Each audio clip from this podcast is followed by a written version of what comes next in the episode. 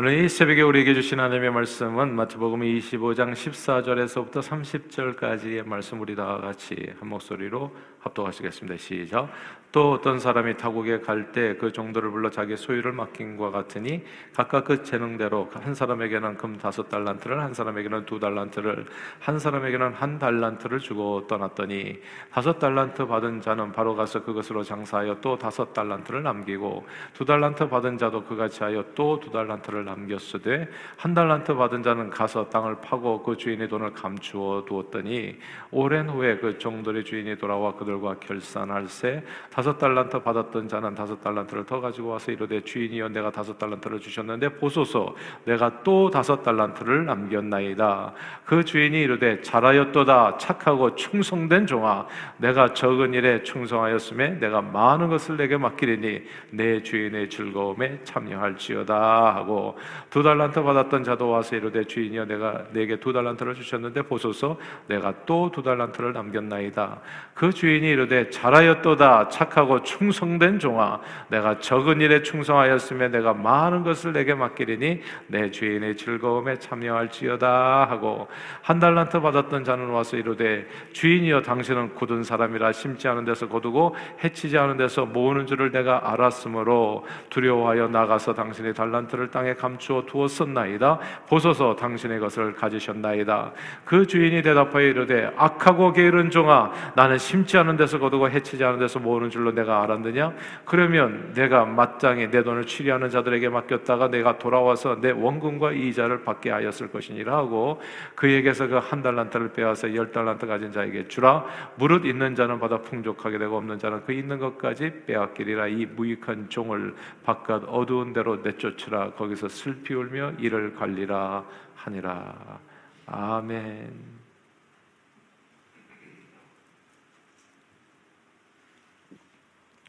제가 어릴 때 한국식 교육 교육의 목표는 남보다 잘하는 것이었습니다. 절대적으로 뭐 성적이 뭐 100점을 맞는 것보다 더 중요한 게 뭐냐면 남들 다 50점 맞을 때 나는 55점 맞는 거였어요. 그러니까 1등 하는 게 중요합니다. 전교 반에서 남보다 제일 잘하면 1등이 돼 가지고 상장을 우수상을 이제 수여했었지요.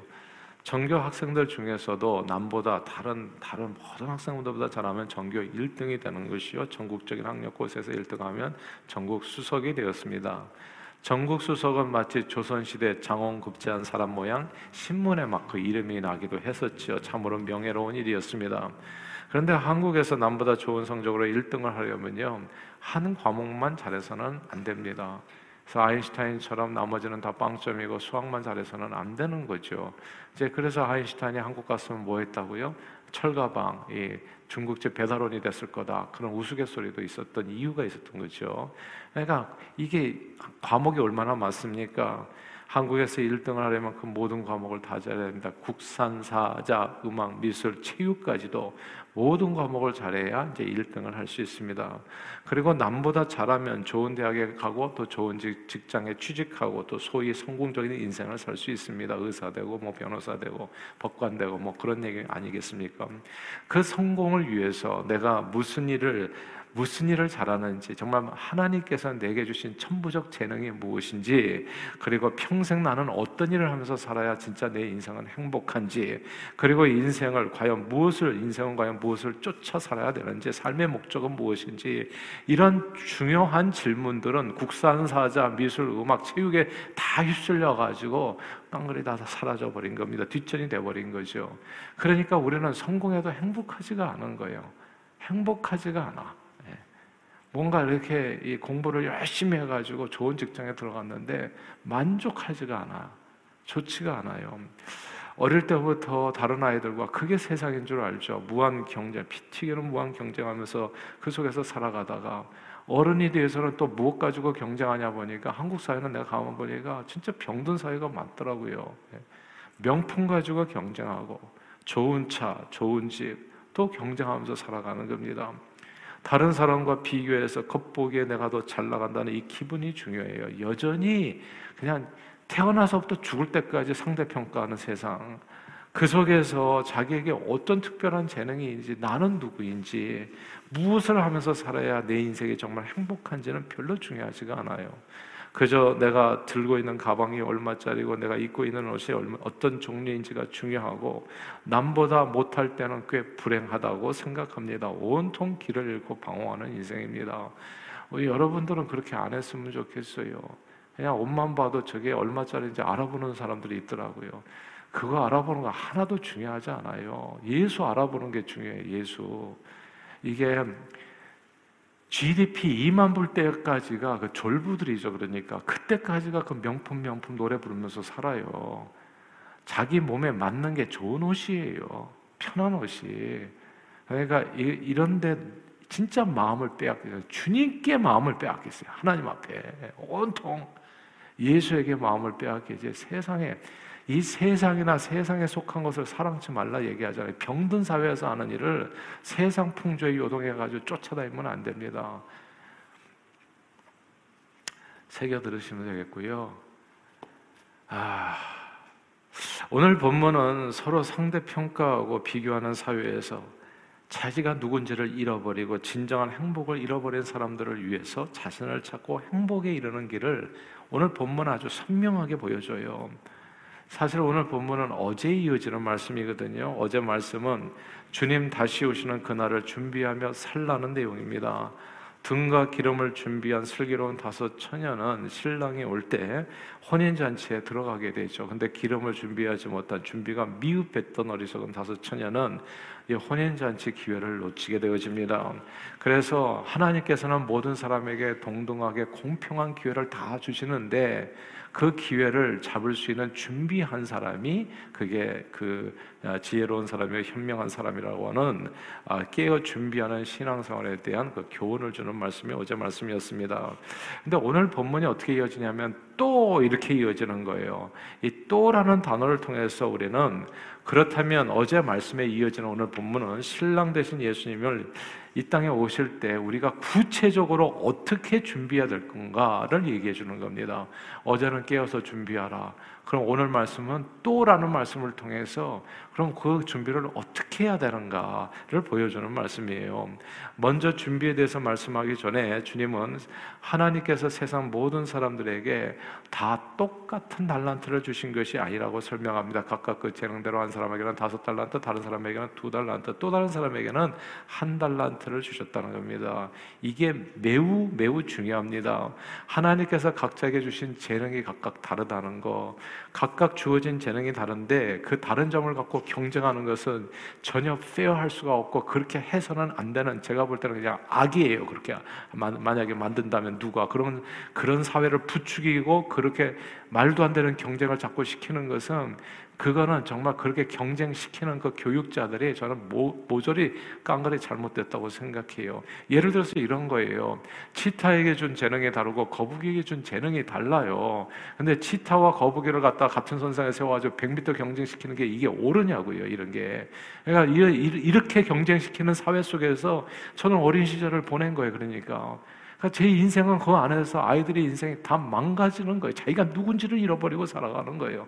나는 남보다 못하는 사람 1등에서부터 7승까지 줄 세우는데 그럼 70등 하나는 그러면 이 세상에 그러면 아무 쓸모가 없는 사람이냐고.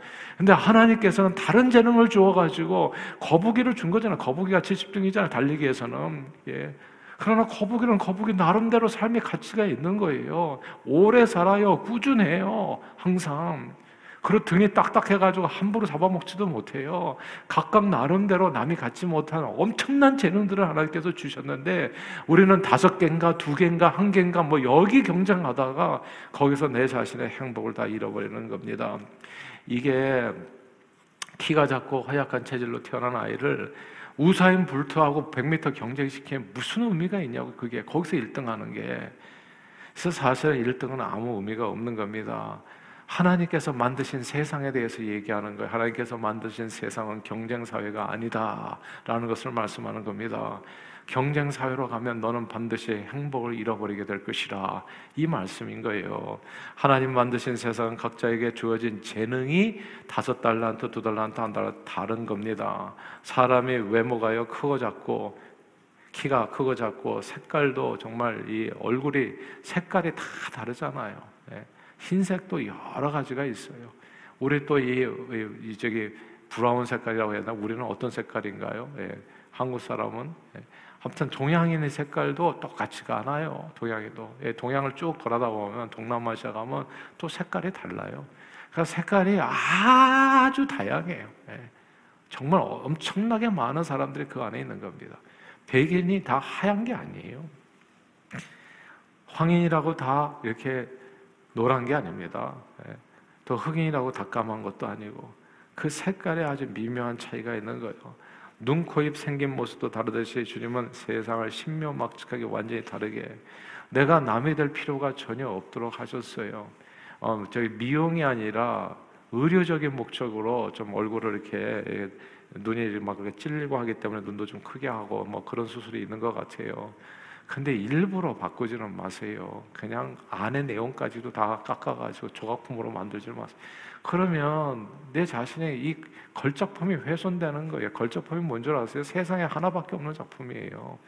그러니까 이게 정말 제대로 성숙한 세상은 이렇게 되더라고요. 그러니까 미성숙한 세상에서는 명품이 중요해. 다른 사람하고 똑같은 거. 저 사람이 가지고 있는 걸 내가 갖는 거. 근데 정말 성숙한 세상으로 가면 세상에 하나밖에 없는 것을 원하더라고요. 예, 하나밖에 없는. 아무도 갖지 않은 것을 내가 갖기를 원하는 거예요. 이게 아무도 갖지 않은 겁니다. 이게 예. 이걸 다른 거하고 똑같이 만든다는 것 자체가 진짜 걸작품을 훼손하는 일이 되어지는 거예요. 나 같은 사람은요 세상에 단 하나뿐인 걸작품인 거예요.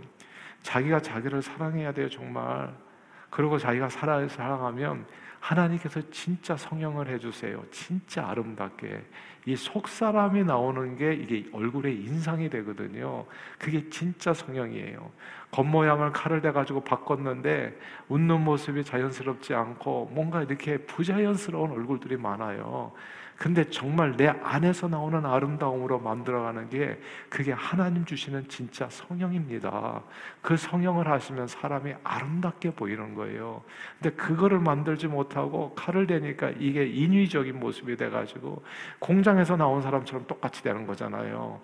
근데 그거는 걸작품을 훼손한 일이 될 수 있습니다. 내가 얼마나 80억 인구 중에서 독보적인 희귀한 존재인가를 깨닫게 되는 순간에 비로소 우리는 이 세상에서 결코 그 누구도 부러워할 필요가 없는 내가 얼마나 소중한 사람인가를 알게 돼요.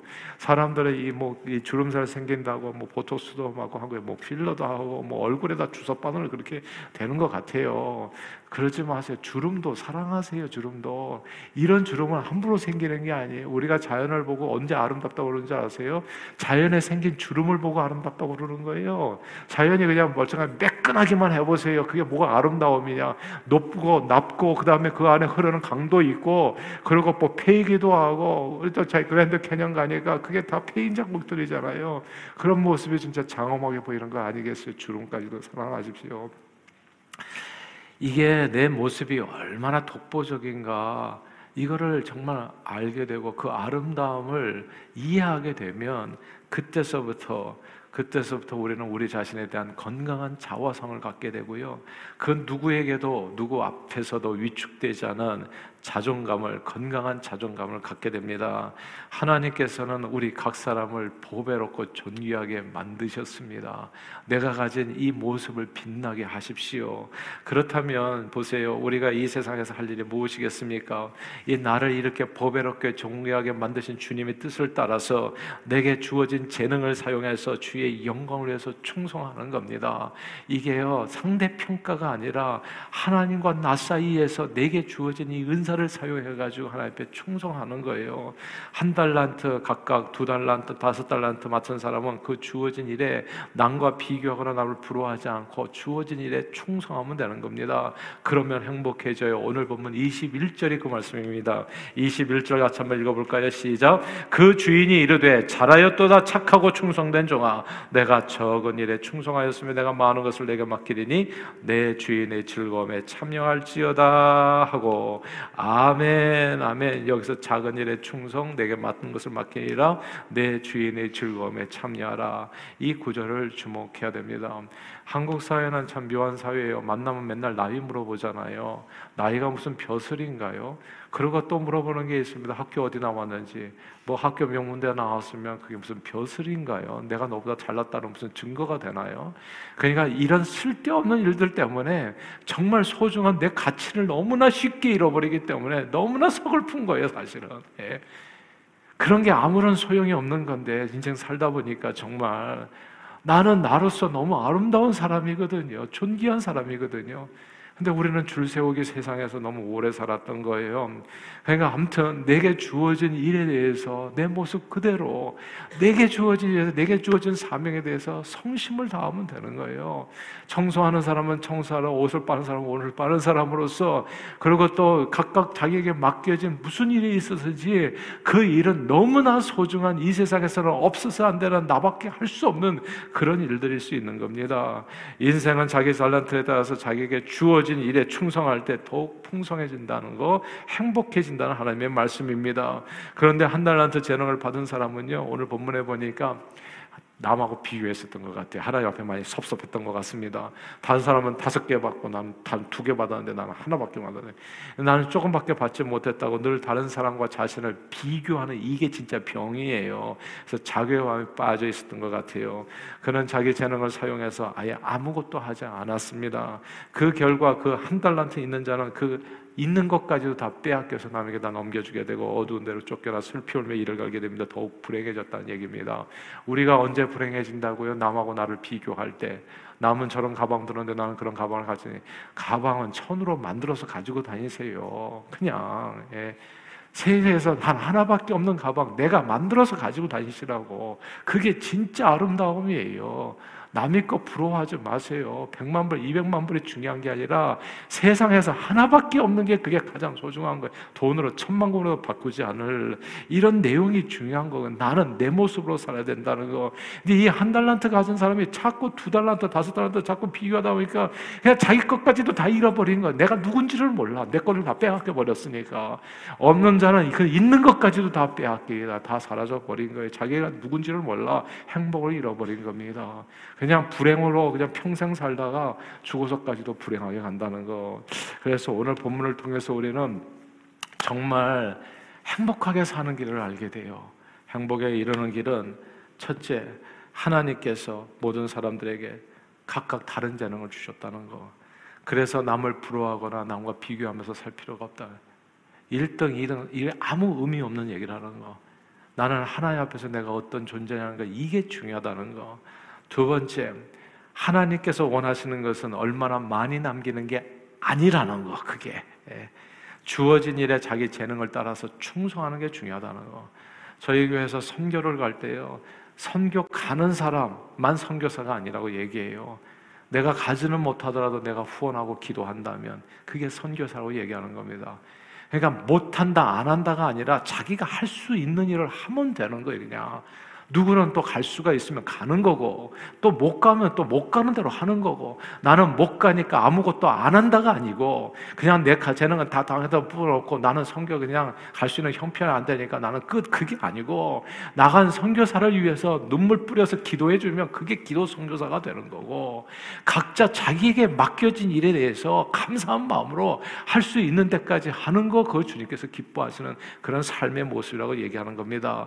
남보다 누가 누가 더 잘하나가 아니라 내게 주어진 일을 충성되게 하는 거. by the way 앞으로 매주 화요일마다 8시에 여기서 기도할 겁니다. 이제는 정말 기도가 필요한 때가 된 것 같아요. 화요 기도 모임을 제가 부활시키려 지금 코로나가 지났잖아요. 예전에 우리가 밤에 기도 모임이 있었잖아요.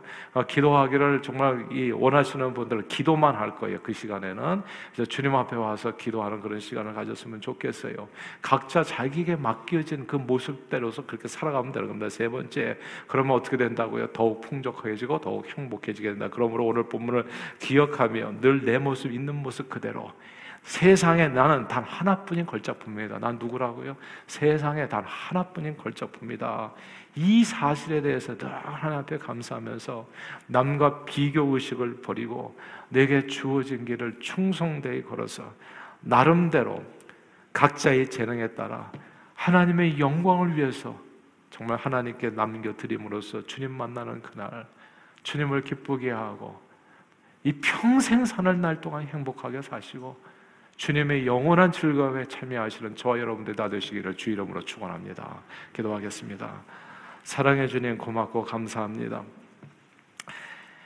오늘 말씀을 통해서 우리가 어떻게 쉽게 행복을 잃어버리는지, 우리가 하나님 만드신 세상 속에서 살아가면서 우리가 어떻게 이 세상의 그 행복을 파괴시켜 왔는지 잠깐 돌아볼 수 있게 해주심을 감사드리고, 내가 어떤 모습으로 하나님께 짐을 받아서 이 땅에 어떤 사명을 가지고 태어났는지를 깨닫게 해주셔서 온 세상에 단 하나뿐인 걸작품인 내 자신 있는 모습 그대로 하나님 앞에 감사하며 남과의 비교 의식을 버리고 내게 주어진 길 충성되이 걸어 정말 주의 영광을 위해서 각자 달란트에 따라서 성심으로 남겨 주님 다시 만나는 그날이 기쁘고 감사하고 행복한 시간이 되도록 우리 발걸음을 온전히 주장해 주옵소서.